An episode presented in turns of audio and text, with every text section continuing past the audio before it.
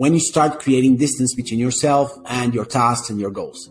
It's the usual thing where you say, well, I'm going to do this, but no one cares. No one's going to look at this, right? This project is stupid. When you start seeing that type of thing in yourself or in your colleagues, that's cynicism. That's the actual name that we use for that.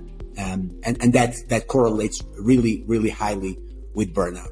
And the fourth one is depersonalization, which is something very similar to cynicism, but relating to uh, interpersonal relationships. And so this is when you start seeing people around you within the workplace, uh, seeing people around you as a drain on your energy and not an energy source. Hey everyone, and welcome to another episode of the podcast. Today I'm speaking with Francisco Mendes, COO and co-founder of Yerbo, a HR platform focused on building solutions that improve the well-being of organizations around mental health, productivity, culture, and happiness in the workplace. In this episode, we talk extensively about mental health and burnout, especially in tech, what it actually means for us, ways we can identify if we're suffering from burnout, solutions to dealing with it, the impacts of COVID, and also the fascinating insights they gain from their survey of thousands of tech workers around this important issue, and much more. Seriously, this was an awesome conversation to have. I think if you're suffering from any of these types of symptoms or you feel something doesn't feel right or if you notice anyone in your in your workplace or if you have friends that are not really being the best selves that they can be i think this episode is definitely for you or them. So please share it. And if you like what you hear go ahead and subscribe to the podcast on all platforms. It helps bring more content like this to your ears and helps us engage in insightful conversations so you can keep learning and being better every day. So with that, I hope you enjoy this insightful conversation with Francisco Mendes.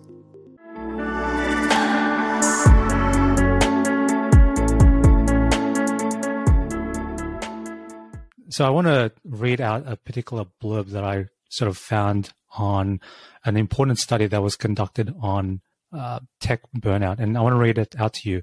So a study of more than 36,200 IT professionals across 30, 33 countries by a mental well-being platform found that two in five workers are at a high risk of burnout, prompted by longer hours, more rewarding workloads, and conflicts in work-life balance.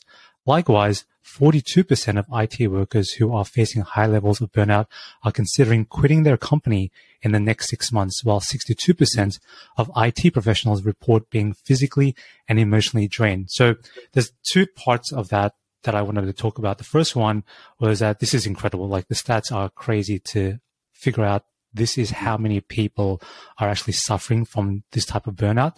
But the second thing, this uh, study was conducted by you guys. Uh, I didn't mention out the name, but uh, it's really interesting to see the number of people that you surveyed. What was your thoughts on that? How did you go about executing this survey, and what were some of the insights that you gained? Yeah. Uh, so thanks for saying that. It, it, it was a, a, lot of work, but um, it actually um, was was way over our expectations, our initial expectations. So we launched the the Burnout Index, which is the free tool um, the, that you can that you can any any of your listeners can can go through and, and take the self assessment. We launched it back in 2020 at the start of the pandemic, we we had an idea. We're we're Yerbo. That's that's the, the, the company that I co- founded and uh, we we have the uh, we had at that point an idea of creating a tool that would allow digital workers, starting with tech um, and IT professionals, um, and helping them to prevent burnout and to create well-being be- to use well-being best practices in a way that would lead for them to have high productivity. We all need that, but uh, together with with uh, well-being and not and not being uh, driven uh, and trying to prevent these folks from being driven into burnout. And um, so we did it for 2020, and we were very much focused on creating our own tool. So we had this um, free tool where that we use basically to gauge the interest of folks over out there in terms of if they wanted to raise their self-awareness of burnout. And so we we created a tool. We use uh, protocols that are validated. We use, in, in, in case uh, folks that are listening are interested, we use a variation of Maslach's burnout inventory, which is like the, the, the main um, instrument that's used to measure burnout risk. And that's something that's actually important for us to mention here, uh, Barry, which has to do with the fact that we're not actually measuring burnout. Okay. So if you want to actually uh, say that someone is facing burnout that needs to be diagnosed by a medical doctor, may need to, to so what we're measuring is a proxy um, that allows us to measure burnout risk, but this is validated protocols um, that they are based on the work of Maslach and, and also Salanova. So just to, just to, for folks to know that um, it's not a diagnosis, but it is an indication that you might be um, heading towards burnout if your burnout risk is high. So I think it's really important to acknowledge that one, you're building out an index to mm-hmm. really capture the sort of um, sentiment from all of these workers that are really experiencing this type of um, you know potential burnout. You know, obviously it hasn't been diagnosed yet, but they're feeling something isn't right, right? And for a lot of people, including myself in the past, I've experienced uh, some of the symptoms associated with potential burnout. But before we sort of get into that, why don't we just sort of define what burnout actually is? Because I think there's burnout in, you know, and, and I think a lot of jobs will experience burnout, you know, not just tech, everyone, if you're in banking or finance, there is a level of overworking and you can really suffer from uh, both physical and mental consequences from that. But within the sort of the context of just burnout itself, how do you define burnout? Um, and, and what does that mean to you? Yeah. So uh, burnout, uh, technically, and according to the World Health Organization, is, is basically chronic workplace stress that has not been successfully managed. Okay, so this is this is what it means. This is the the syndrome's description by the World Health Organization. So basically, what what it what what it means for us and what we can say in layman's terms is whenever you you are facing a certain level of demands in at, at, at your work and this doesn't need to so this is not just exhaustion so burnouts and that, maybe that's a good way to start so uh, burnout is not just exhaustion and it's just not being feeling tired and it, it's not something um, that you that you come back from with a couple of days off or even a week off. Okay. We actually can talk about, um, how, um, off time and vacation time plays into, into burnout recovery, but it's not something that you recover from that quickly. Why? Because this is something that happens when you face a sustained tension. So when you are exposed to work related stress for uh, a period of time, you may fall into this uh, syndrome and you start feeling uh, burned out. So we use burnout as as the the, the image of uh, when when you light a match and, and, and, the match burns out, then it's no longer useful. And and that's basically the the idea that we're trying to convey, uh, that the, the, academia is trying to convey with this picture is that once you burn out, it's it's really hard for you to come back, and it's something that can take even years for you to recover if you're fully recovering. So burnout is important that we distinguish it from just feeling exhausted because exhaustion is one of the factors of burnout, but it's just one of four factors. And we can talk about that as well. Um, and so usually when you face burnout, you have been exhausted for a while, but it's even possible for you to experience burnout and not feel physically exhausted. Um, usually you can feel physical exhaustion. You will feel physical exhaustion, but also emotional and even cognitive exhaustion, especially for tech workers and um, digital workers in general. Uh, cognitive exhaustion is something that we may be facing um, quite often. In particular, and we can talk about that in particular, tech folks, those are working in IT security and all that, they have high uh, risk of experiencing um, mental and emotional um, stress on top of physical stress as well. Yeah, because I think it's important to stress that when you are burnt out, one, it's not just because you're exhausted or tired, but there is definitely a mental aspect of that as well, in the sense that you are under tremendous amount of stress, perhaps an, an, an immense amount of pressure as well to meet deadlines, to mm-hmm. uh, work over hours, overtime um, in your job, and really figure out, understand that you're really putting a lot of your energy and effort into one single uh, task, and that might be you know delivering something or whatever it may be, and so you don't really have that nice balance between on and off time, and obviously there are a lot of companies that unfortunately have that sort of um, you know, environment because of the demands of the workload, whether, especially if you're in a startup, you definitely mm-hmm. want to be able to grow very quickly. But at the same time, I think there is that element of how do you treat that? How do you even acknowledge yeah. that you have burnout? If you're sort of go, go, go all the time, what are some of the ways you mentioned a couple of factors? What are some of the ways that you can sort of start to at least be self aware that something yeah. is doesn't feel right? How do you identify that? Well, um, I would say that we're what you're doing here is, is is a great way to help folks. So the fact that you're talking about this and that you have invited me to come and, and, and talk about this um, is, is, a, is a great way to raise awareness. So I think that's the first step. And that's why we created the Burnout Index, because we wanted to offer folks a quick and easy and free way and anonymous way. We, we capture only anonymized aggregate data. We don't have a way to identify you. Uh, we don't ask for your email, etc. Why? Because we want to create this safe space where folks can go and they can start to understand a little bit more about how they feel and can also um, have a shared language a shared, in terms of what what we just mentioned that exhaustion is not burnout. It's not just that. You need to understand what exhaustion means within the workplace. You need to to understand the other factors of burnout. And so the first step would be self awareness. So that's that's what we invite you to do. You can take our assessment. You can take multiple other assessments, um, and, and and and once you do, you'll you'll get your own you'll get a picture of how you're feeling and hopefully that assessment will also guide uh, at least give you some insights into what you should do to try and recover so that being said after you work on, on self-awareness it's important that you try and, and, and, and bring this up within the workplace if it's possible. And i understand that not all of us will feel psychological safe um, in the place that we work at.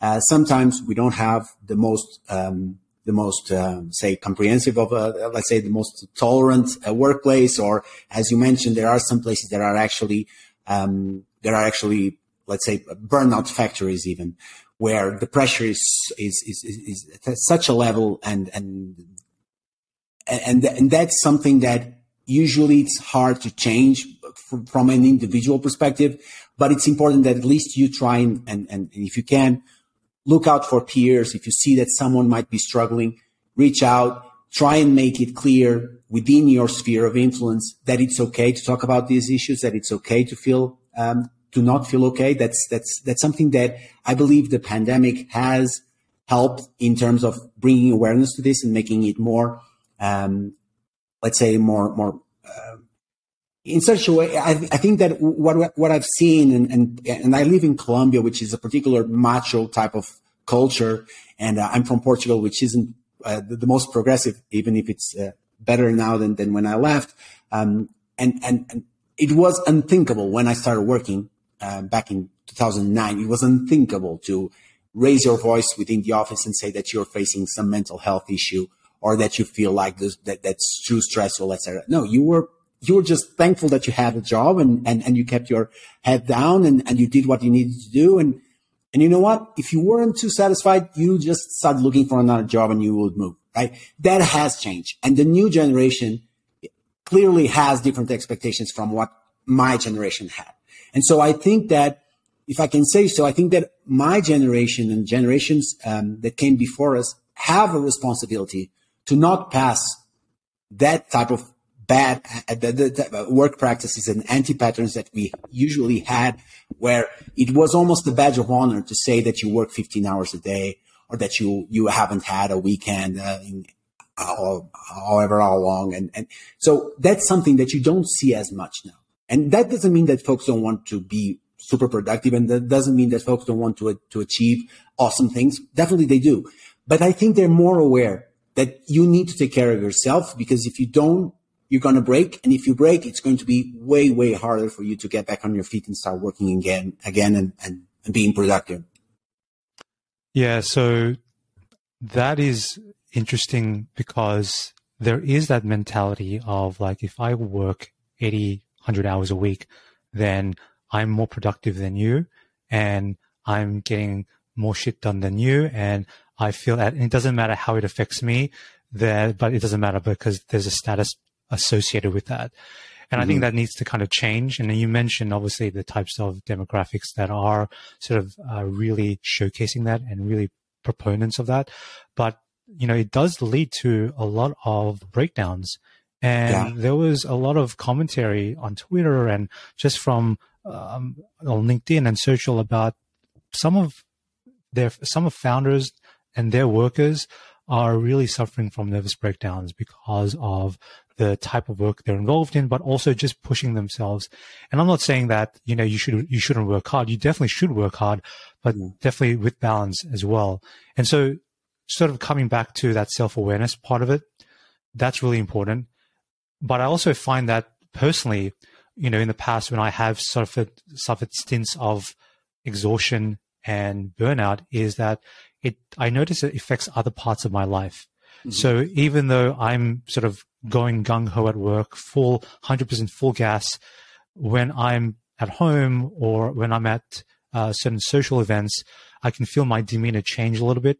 I am probably not as socialized as I should be. My relationships are strained because of that, uh, with my partner, with my family, with my friends. Is that a, a, signal that something doesn't seem right when you've, when maybe you get feedback from, and maybe it's something that we should tell people about if you notice that you've, you're seeing your friends and your uh, coworkers and your family behave in a very unusual way, uh, it probably is a sign that something's happening uh, in their work or something that you know they're probably pushing themselves too much. Is that another factor to consider? Oh yes, definitely. So what you're describing is is, is a common consequence of of burnout. So um, maybe maybe we can talk about the four factors of burnout, and then I'll I'll I'll, I'll explain how I think they relate to to what you were just describing, which is a very very uh, common situation. So burnout uh, and, and and its risk can be measured by four different factors. So one is exhaustion, which is the one that we most associate with, with uh, burnout, right? And it's actually the one that's more prevalent. So that's the one that's more, most present within digital workers. Then we have three other factors. Okay. So exhaustion is one. And we actually have, uh, uh, on average, a good tolerance towards exhaustion. So we can sustain exhaustion levels, uh, for, for, for a period, as long as we also have engagement levels high, and we can talk about that as well. So exhaustion is one. But then we have something that also comes up a lot, which is self-inefficacy. So the perceived lack of efficacy of a person, right? So this is the one that I always have the, the, at, at, the highest levels in my, my personal case. Why? Because I'm one of the founders and there's always a lot that you can do, right? So I, I have this feeling uh, often that I'm, I'm just stuck in the mouse wheel where I'm, I'm running a lot, I'm doing a lot of things, but I don't see the needle being moved as much as I wanted to. So what I need to do, and I create tactics on how I deal with this, and I'll share, I'll share that with you. But what I need to do is be aware that I have these self-inefficacy um, levels that are high so that I can take care of them. So exhaustion. Then you have self-inefficacy, which is the second one that's most prevalent within, within the industry. And then we have two others, which is, which are cynicism. And cynicism in, in this context means when you start creating distance between yourself and your tasks and your goals. It's the usual thing where you say, well, I'm going to do this, but no one cares. No one's going to look at this, right? This project is stupid. When you start seeing that type of thing in yourself or in your colleagues, that's cynicism. That's the actual name that we use for that. Um, and, and that, that correlates really, really highly with burnout.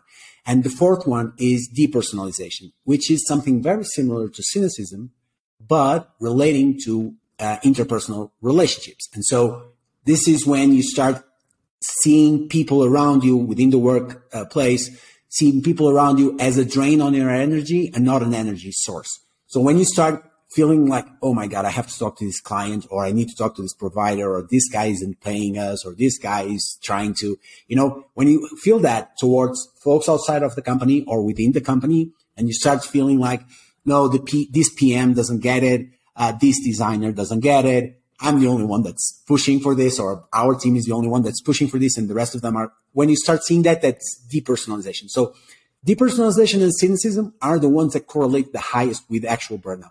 So, when these two spike, you're probably closer to suffering from burnout. Again, we're not saying that if you have it, you're automatically under burnout, but it's it's it's a, a red flag.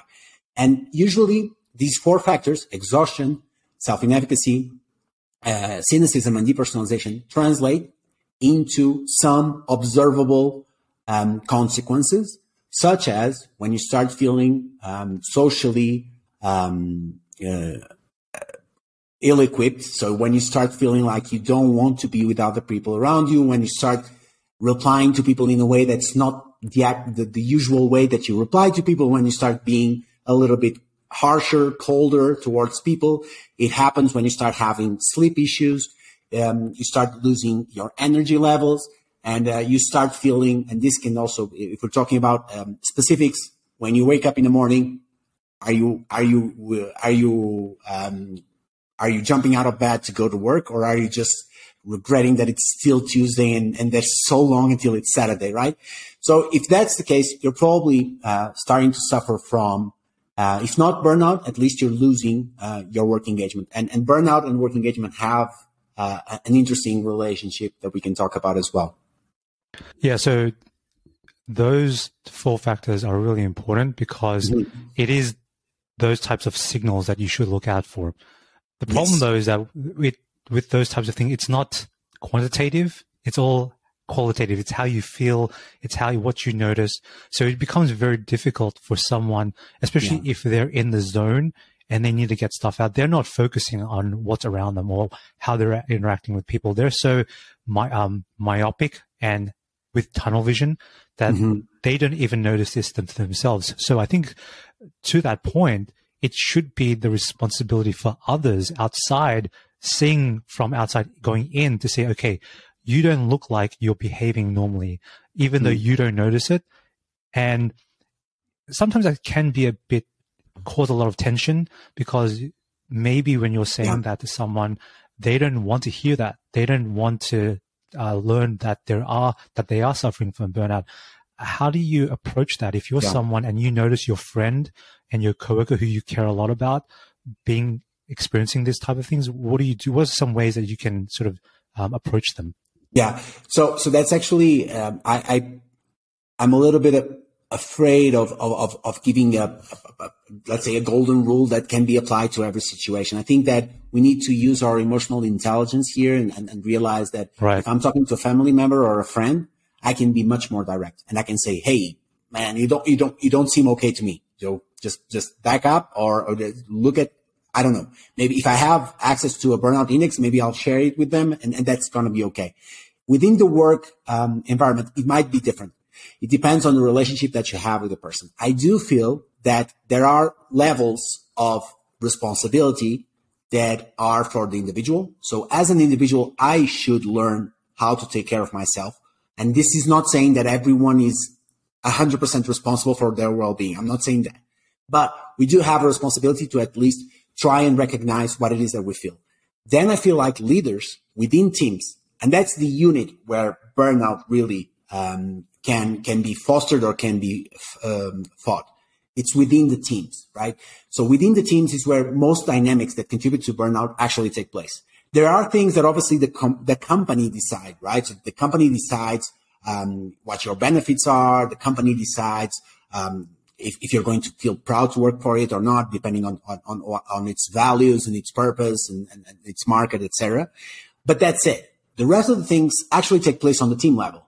So how are tasks distributed? Um, do you get feedback? Do you, do you, do you have a, collaborative environment? Do you feel uh, innovative and creative? All of these things contribute or, um, or fight burnout, right? And all these take place at the team level. So we need to empower team leaders so that they first gain aware of themselves, but then are able to identify this within their teams. And then they can be smart about it, about this and, and realize that maybe if I see that Barry is struggling a bit, and if I feel that Barry might be defensive, if I get approach Barry and say, Hey, Barry, I think that you might be experiencing burnout because I'm seeing you and you don't feel like yourself. Maybe he'll close up. So what I'll do is I'm not going to mention Barry and I'm going to say, Hey, everyone, I, I found this awesome tool. Let's use it and let's test all of our burnout and I can look at the results anonymously. You can respond with that and, and we can talk about it and see if we can, if we need to take action and improve, right?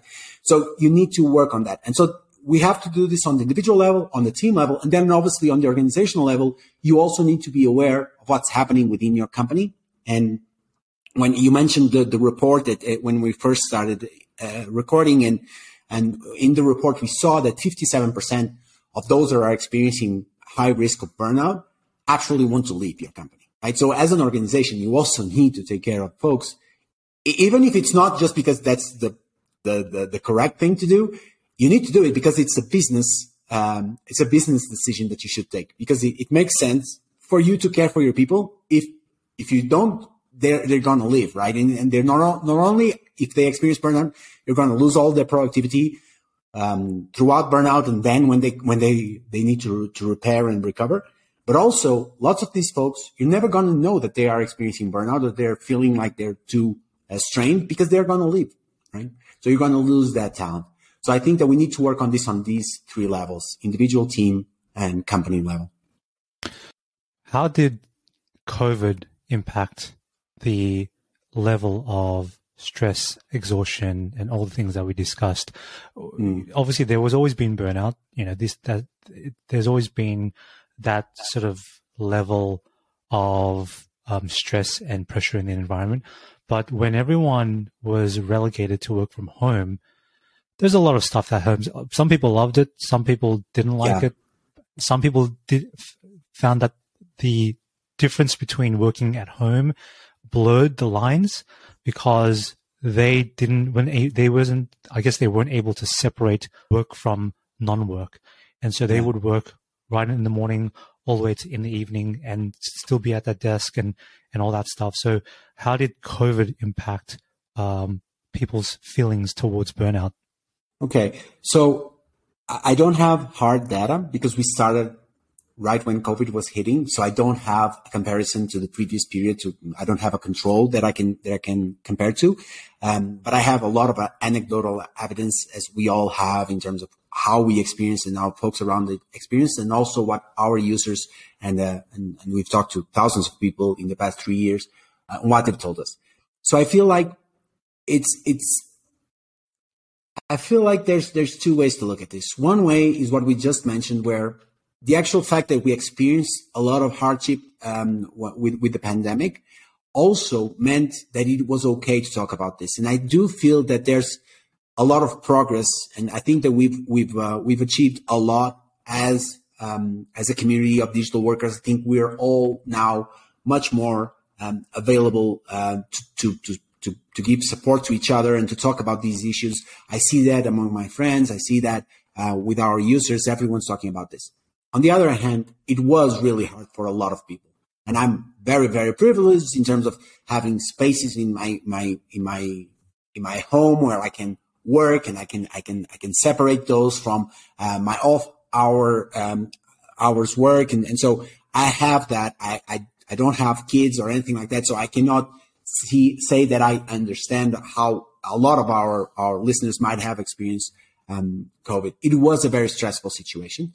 But when we look at the data and we look at the results uh, from 2020 and 2021, we don't see a huge change from month to month. And even we try to compare different regions because we know that lockdowns obviously had a different impact in, in, in Australia. Obviously, I think you guys were uh, probably Australia was the, the place with the, the hardest lockdown apart from, from China. Um, so, and Argentina, I think, was the second. Uh, so we have a lot of lot of folks from everywhere, and we try to look at that. And actually, that's not that marked the difference. Uh, we don't see that. So what I feel is that COVID was, um, in, in, many respects, um, uh, an accelerator of trends, and I think it, it, it everyone, uh, a lot of people suffered through, through burnout. And I think there are, there are some things through COVID. there are some things that I haven't yet resolved in myself from from the period that I was in in Colombia. Uh, I was almost six months locked in my home as well, so that that was that was tough. Um, with my family being elsewhere, so that's that's not easy. But we don't see that as much on the burnout risk factors. Where we see it, and this is interesting, is in some of the mental stressors and cognitive stressors that we also measure within our tool. Not the, the free tool, but the actual full-fledged Yerbo tool that we had at one point. And so within the main stressors, we saw work-life impact, for instance, uh, go way, way down. So we actually, so the, the, the, the, the quality of results go down. So actually it, it's, it's, it's worse. The way, the way the work-life impact is impacting you, it can be more of a synergy type of impact, and that's positive, or it can be more of a conflict type. And it skewed towards conflict very, very heavily um, throughout burnout, but we haven't seen it come back up since then. So that's something that's concerning. Uh, but I do feel that there are lots of, uh, and, and, and this maybe is a good segue towards one thing, which is that we were comparing 2022 and 2021 uh, numbers.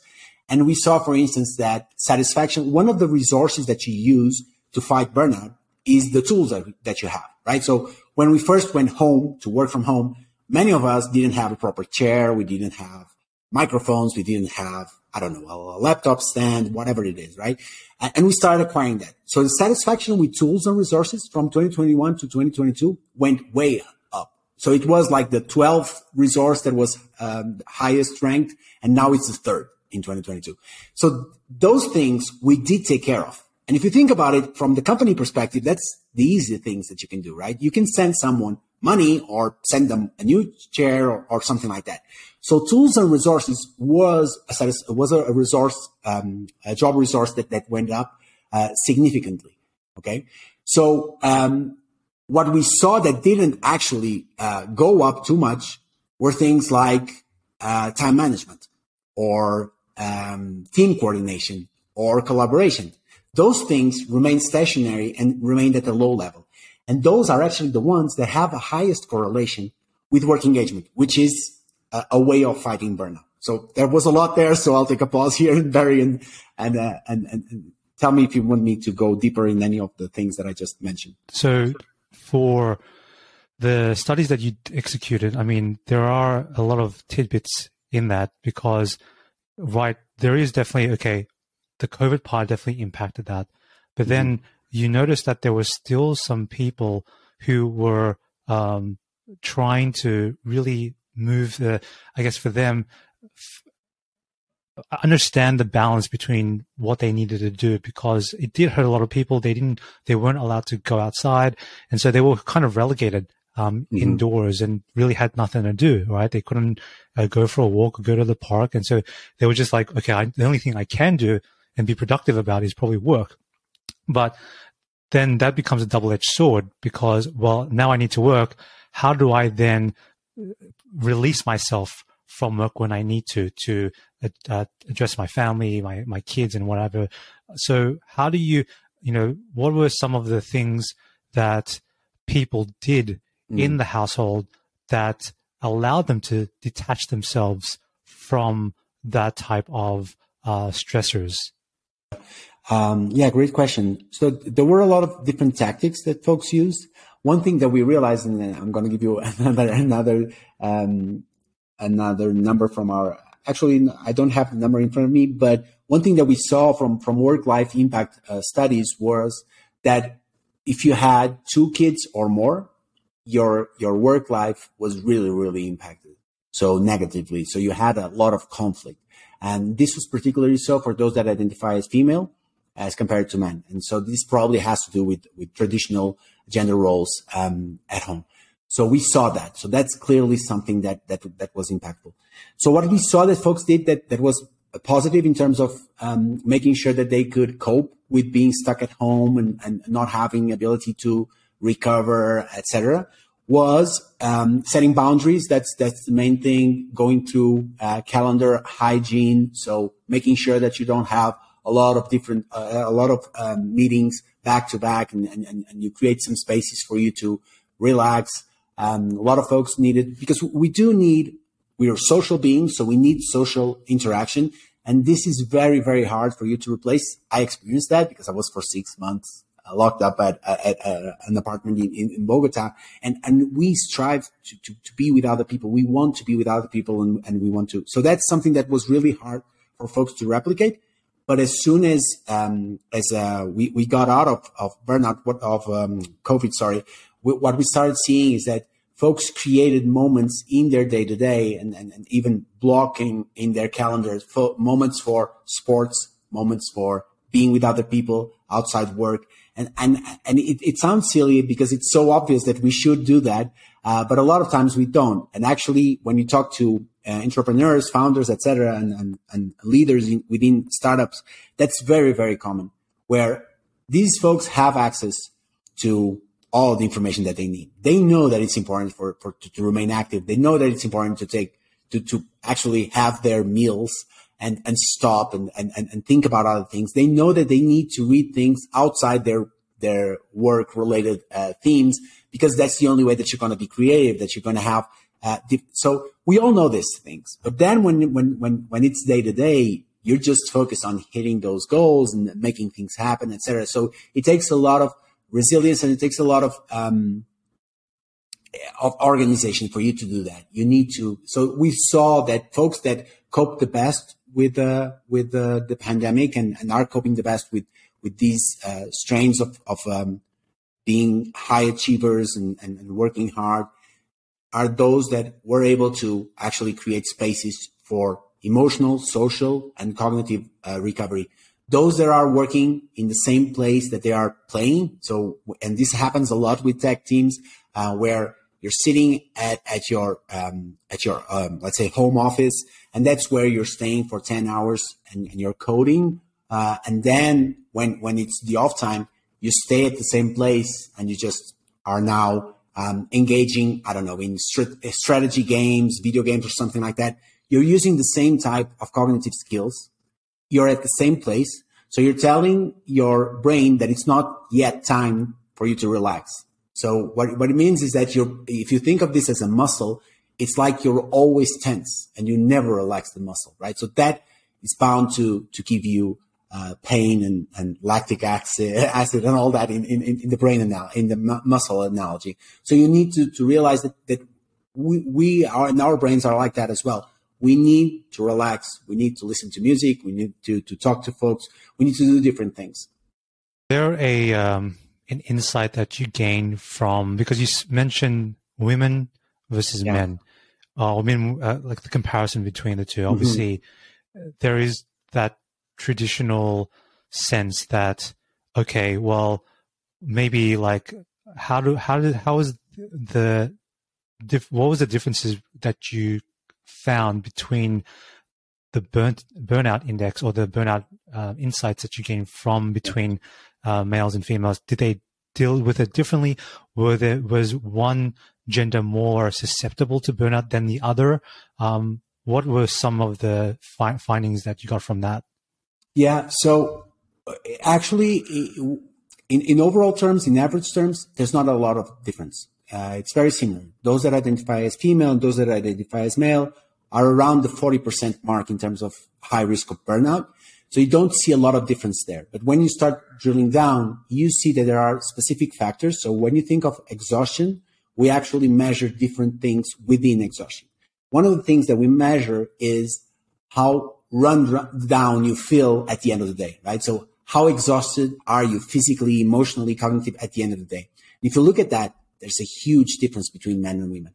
Um, and so women are, are, are, are 69%, I believe, run down at the end of the day versus 50 something for, for men. So that's a huge difference. Um, and, and it probably has to do with the fact that, um, traditional gender roles mean that women have to, um, work harder in the home, uh, after work. And so that's why they are, they are finding it harder to actually recover so that next day they can um, deal with the tensions of work. And so that's probably why we're seeing that difference. Now, in terms of cynicism, depersonalization, in terms of um, wanting to leave the company, all of those levels were very similar.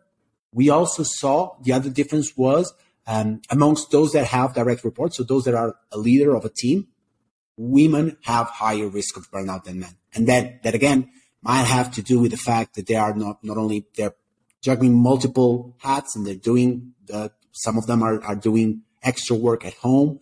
And also it might have to do, we don't have data, but, but we can speculate it might have to do with also the, the, the, the difficulties that are imposed on women on, on the workplace when they are perceived as leaders, because uh, we know that from anecdotal uh, evidence and, and from other academic research, that it's tougher for women to uh, assume those those positions uh, because of the way that society and organizations sometimes um, respond to to to to women in leadership positions. So that's not as big a difference as um, feeling exhausted at the, at the end of the day. That's the biggest difference that we saw between uh, men and women. Yeah. So yeah, I think that that question I wanted to ask is because there is that sentiment that look, you know, you know, the traditional gender roles are there, but I think that as more men become aware of the situation, mm-hmm. that there needs to be a finer balance struck between the responsibilities inside the home. And so it, obviously this depends on geography as well, where you work in the world. You know, there's yeah. a lot of social uh, inequity there. There's a lot of social stigma associated with that. So I think whether you'd be in a Western country or a non-Western country, uh, you know, the, the climb to up the ladder is going to be somewhat you know, unfortunately, a bit different between men and, and women and women. And mm. once a woman are able, is able to attain that position, then they have to keep it. But then they also have to juggle all the other responsibilities um, of their family, of themselves, of their relationships um, outside of work as well. And uh, again, it's not quantitative, but it is qualitative that feeds back into why people are suffering that type of burnout and sort of to deal with that as well. So maybe that sort of circles all the way back to what you know you can do and what the yeah. organizational person uh, what what people at the organizational level can do to to deal with that and you mentioned there's a lot of programs there's the burnout index assessments that you can mm-hmm. create but there's a story that there's a little um you know i have a few friends that are working in high stressed environments at the moment. Mm-hmm. And we had a dinner the other day and for, for me, I didn't say anything, but I noticed that there was something off about him. So for me, I, it wasn't my place to tell him what to do or tell him how to feel, but I knew something was up. So for me, I wanted to sort of reach out. I haven't reached out yet, but I would like to but I want to sort of approach it in the best way that I can. But there's also another aspect of that, which is therapy. And so therapy is something that is, can, can be extremely beneficial uh, for a lot of people. But sometimes there's that stigma that, look, if I go to therapy, it shows that I'm weak or it shows that I don't need to someone to tell me how to feel or someone to guide me. You know, what's your thoughts and what have you found about people seeing therapists mm. when they are suffering from this type of burnout? Yeah, so I, I totally agree with what you said. It might be very, very helpful. It is very, very helpful for a lot of people. It has helped me um, for some time now, uh, and, and, I do believe that um, talking to professionals at some point in our lives, we all should try it. I think that uh, it doesn't mean that it will work for everyone, but I do think that that stigma we need to we need to just end it, and and and the, the best way to do it is um, to actually uh, talk about it. I, I I went back to Portugal. I'm from Portugal originally. I, I went back to Portugal last uh, summer, and um, I was really vocal about the fact that I was seeing a therapist. I, I, was really vocal about it, and it was intentional. I just wanted to, and and, and sometimes I, I got some of my friends reached out to me afterwards um, after some of the moments that I that I talked about it, um, I wasn't being totally gratuitous about this. I, it meant it made sense within the, the, the situation that we, what we were discussing. But someone approached me, a couple of people approached me at different moments and, and told me, "Hey, I was I really thought that it was brave that you mentioned that. I've been thinking about it." So I think that we all can have impact in our small sphere by by talking about this, and, and sometimes if we don't want the other person, because I, I, I mentioned this because at some points I, I realized that someone wasn't looking too good. And, um, and so I decided to just open up and say, Hey, I'm, I'm seeing a therapist. I'm not saying that you should see a therapist. I'm not going to do that because I know that this person in particular would close up if I said that. So I just put it out there. And then that person um, approached me and, and, told me that they were thinking about it and how did I find my therapist. And we got to talking about that. And, and, and I believe she, she then um, uh, tried to, to, to find someone and found someone to, to help her. So I think that we have that responsibility again within our spheres of influence, our friends, our family, to break that stigma and to just talk about these things. And if it makes sense for you to, to see a therapist, please do because it might be very, very helpful. For some people, it's yoga. For other people, it's it's going to the gym or exercising. You, you need to find what is your recipe that works for you right? And this is ever changing. You, you, you continuously need to be on the lookout, even when you feel like uh, okay, I've solved this. No, you haven't. You haven't solved it. You need to keep building uh, good habits so that you can be um, healthy. And that's that's basically what we do. The same thing we do for our bodies, we need to do for our minds. So that's basically it. We need to just realize that I don't know when someone breaks their leg, we, we don't. There's there's no stigma attached to that, right? You just broke your leg. So if someone needs uh, help uh, for mental health, it needs to be the same thing. It's the same thing. You just need a cast in your mental health, whatever, right? So not the best analogy, but that, that's the idea. We need to make it make it so. We need to make it as as um, normal and as as as taking care of any other aspect of your health. Yeah, I think there's obviously that stigma around it, and the other thing is that therapy doesn't necessarily have to be going and seeing someone. You know, there are different types of therapy. There's self therapy, there's meditation, mm-hmm. yoga, exercise. You mentioned it, and for me, I haven't seen a therapist, but my therapy is going out.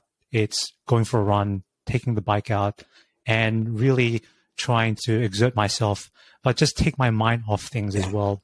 Because you feel, for me, I feel amazing after a workout. I feel great to know that I have been able to get fit, but also be able to see that mental, from a mental perspective, it's like I, it's more of a release than anything else.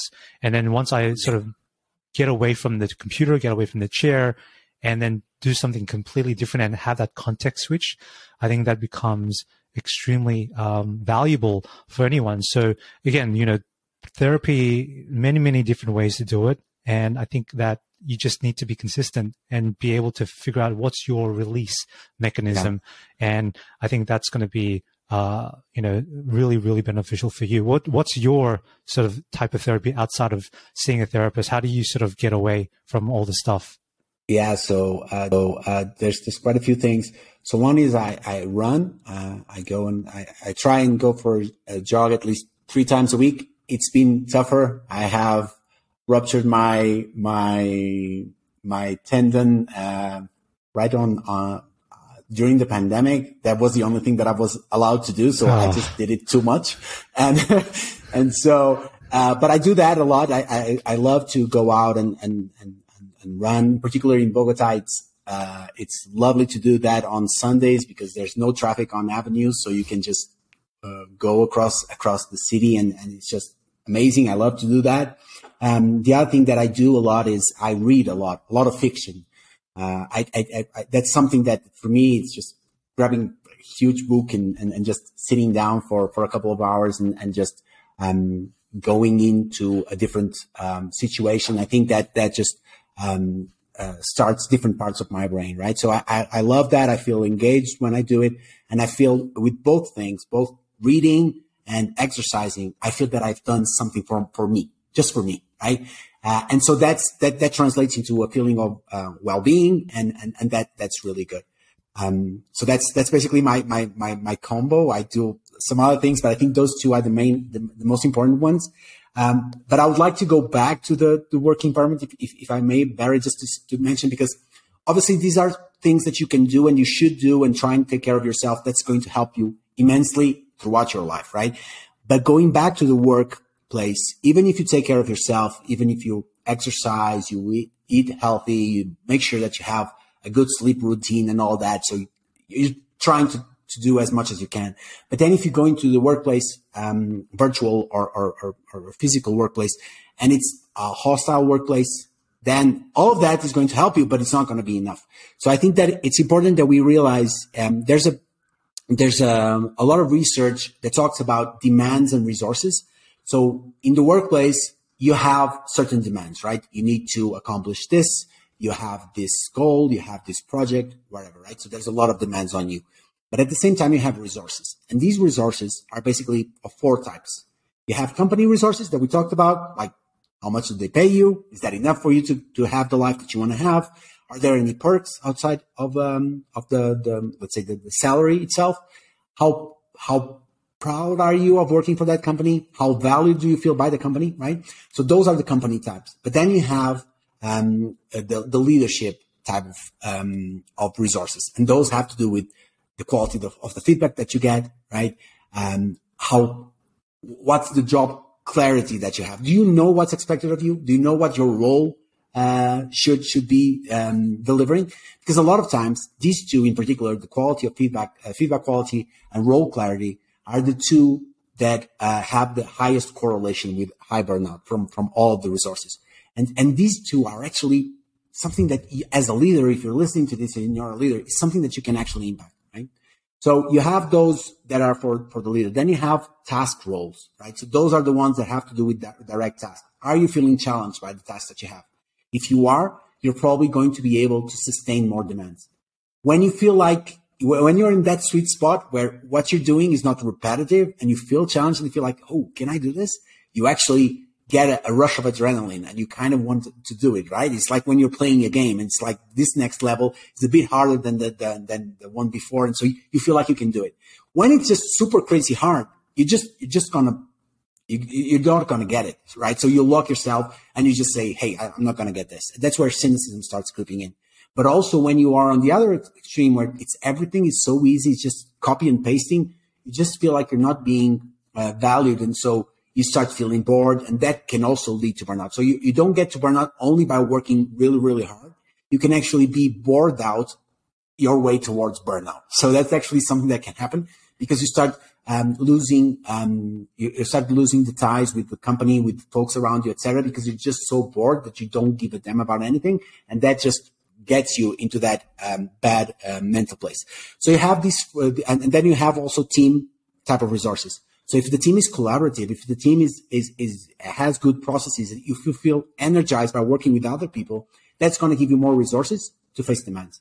So you actually have this. So these resources are actually the, the, the uh, ingredients that, that within organizations we can play around with and we can try and impact lives of ourselves, but also um, of our leaders. So if I'm a leader, I should be aware that I need to give good feedback to my people. So uh, that's something that I can, I can, I can own as a leader. I can also make sure that folks know what's expected of their role. So that's something that I can own as a, a leader and I can have a, a, direct impact. As an individual, I can make sure that I actually, when I go into a one-on-one with a leader, I actually go prepared because a lot of times we just, we're just on, on that, that, that weekly motion and we, we now have the one-on-one. So we should just go there. No, we should prepare.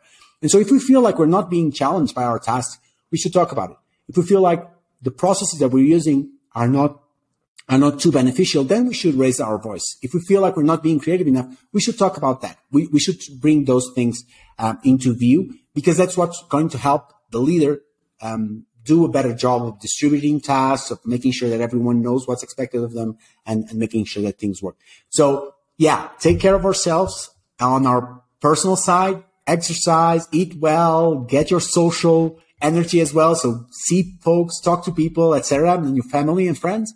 But also within the organization, we need to make sure that these things are known and that these things are being consciously um, uh, uh, worked. So you need to work on these four levels: team, task, um, leadership, and, and organizational resources. Are there any long-term effects of not addressing this anytime soon? If if someone is sort of going through this mm. and it's not being addressed at all, and they continue to grind day in and day out, and they know they're suffering, they know that mm they're really, but they're not doing anything about it. Has there been research that shows that this could have a very long-lasting impact on their lives, not just socially, but mentally and physically down the road? Yeah. So uh, unfortunately, um, people that are diagnosed with, with burnout have um, a great correlation with also depression and also physical ailments. So there's there's a lot of uh, research showing that burnout can lead to heart problems. Um, it, it, can lead also to um, coping mechanisms starting in like like bad eating and, and eating badly and, and not exercising and stuff like that that comes also uh, with depression. So being burnout isn't necessarily depression, but it comes with a lot of the same symptoms. And a lot of times they, they, they, they also come together. So when you hit burnout, it's, it's again, it's not something that you recover from with a couple of weeks off. It's something that has long lasting effect that can take months or years for you to come back, for you to, to, to be the same person that you were in terms of uh, your eagerness to work, your eagerness to overachieve, the, the, having the same levels of energy, that's really tough to come back to. And sometimes you can't because you're actually suffering physically from um, from the, the, the blast of, of burnout that, that, that you faced. So so yeah, it's something that we need. It's like almost all things mental health. Um, it's way way cheaper and easier to prevent it than it is to treat it and to recover from it. So um, awareness is is key. So we'll wrap it up here, and I think it's going to be interesting just to tail off into Yerbo because I think I want to learn a bit mm. about the next steps for Yerbo. But if I'm someone listening to this right now, and I am going through uh, a period uh, in my career in my life where I am you know under stress. I am a lot of under pressure for many many reasons. Uh, mm-hmm. but if i'm starting to notice at least being self-aware number one um, what should i do to at least put me in move me in the right direction?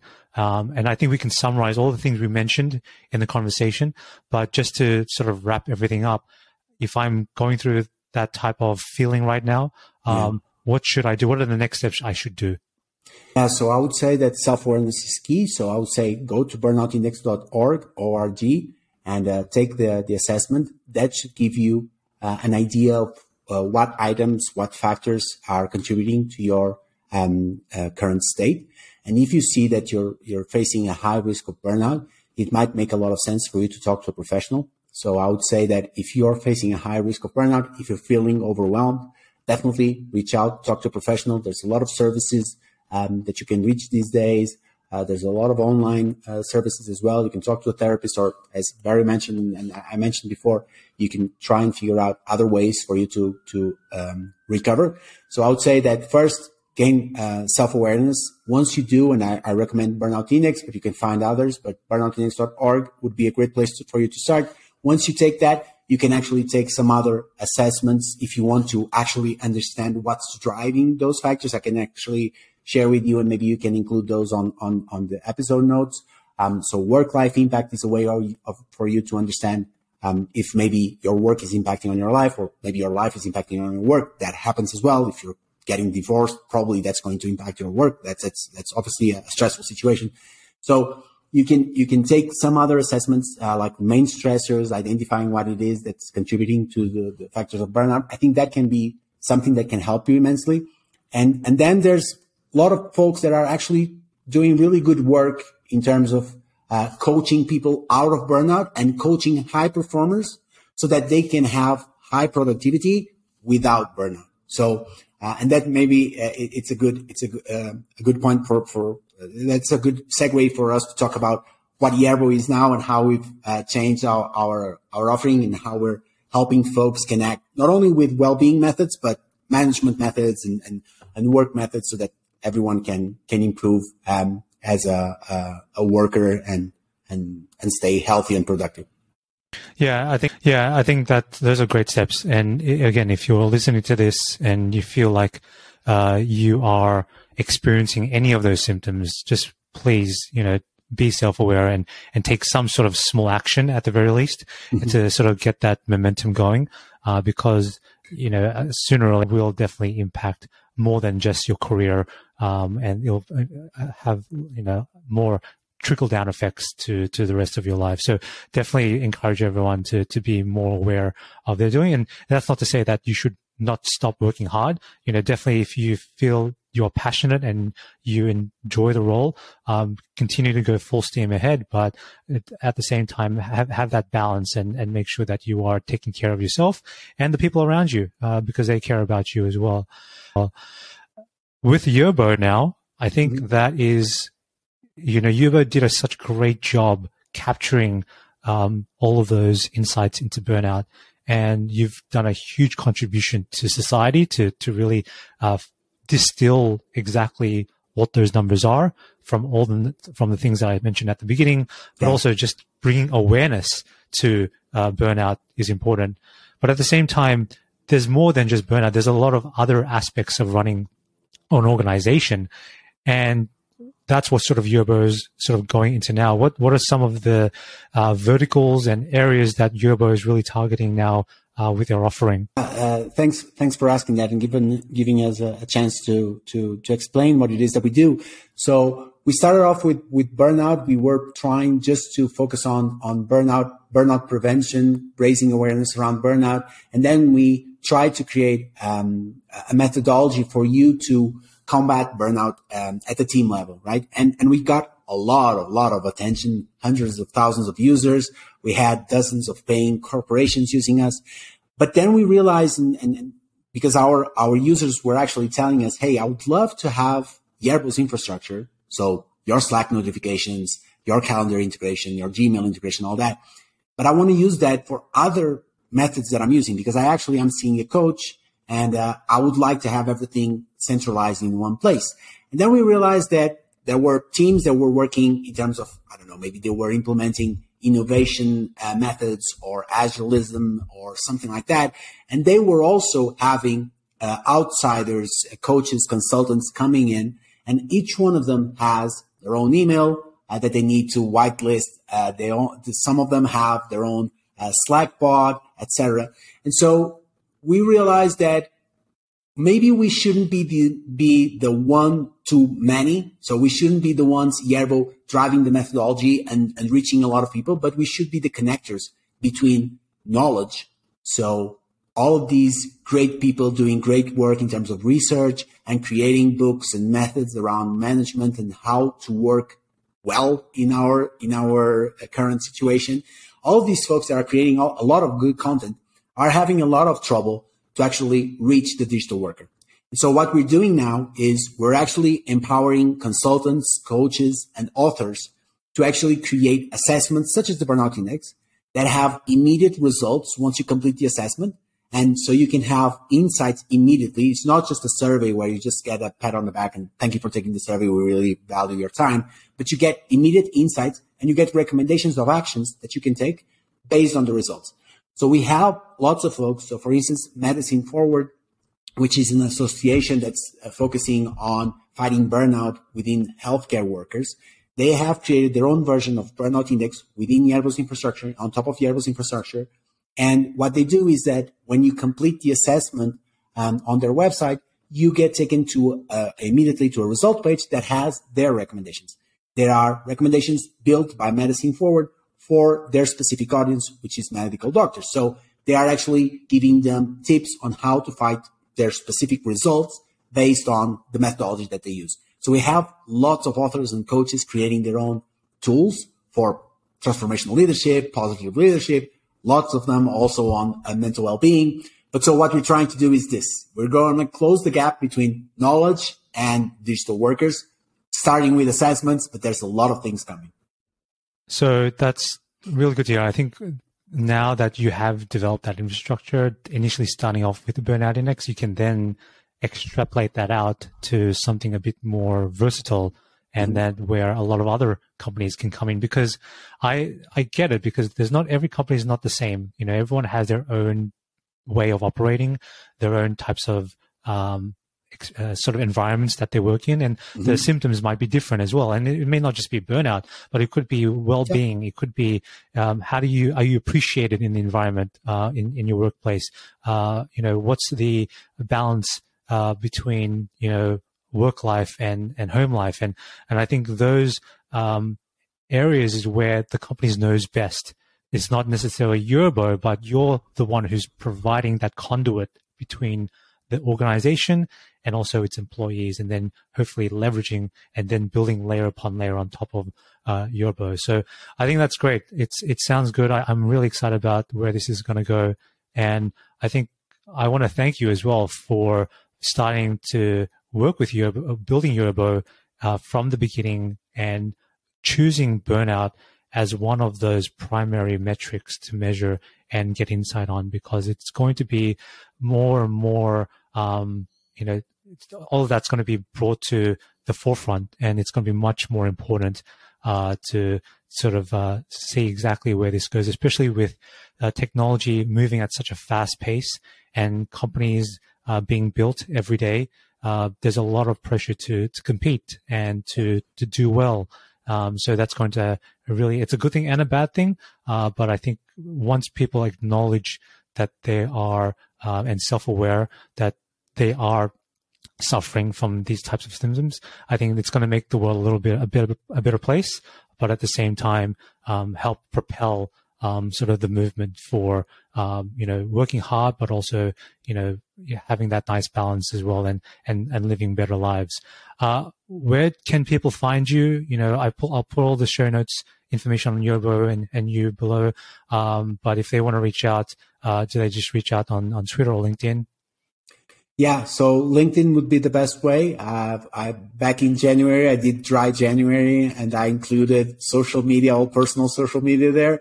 So I haven't been back uh, actively to Instagram or, or, or Twitter, etc. Obviously, LinkedIn uh, I'm still active on because obviously that's a that's the, the the work social media that I use. So on LinkedIn, I think it would be ideal for you to reach me. And thank you so much for doing that, Barry, for for for for that um, closing remarks, but also for having me and, and, and raising awareness around burnout.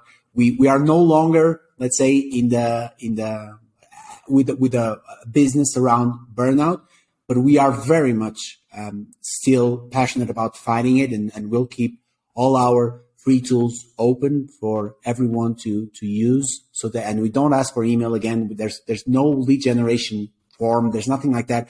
We just want you to take care of yourself and if we do uh, our contribution, our small contribution, I, I will sleep better tonight. So that's that's basically what we're trying to do. Thanks, Francisco. Really appreciate it. Um, thanks for coming on the show, and uh, yeah, we'll speak soon. Thank you so much. Take care. Thank you, everyone, for tuning into this episode. If you like this episode, be sure to check out more by subscribing to the podcast on YouTube, Spotify, Apple Podcasts, and more. Thanks for listening, and I'll catch you next time.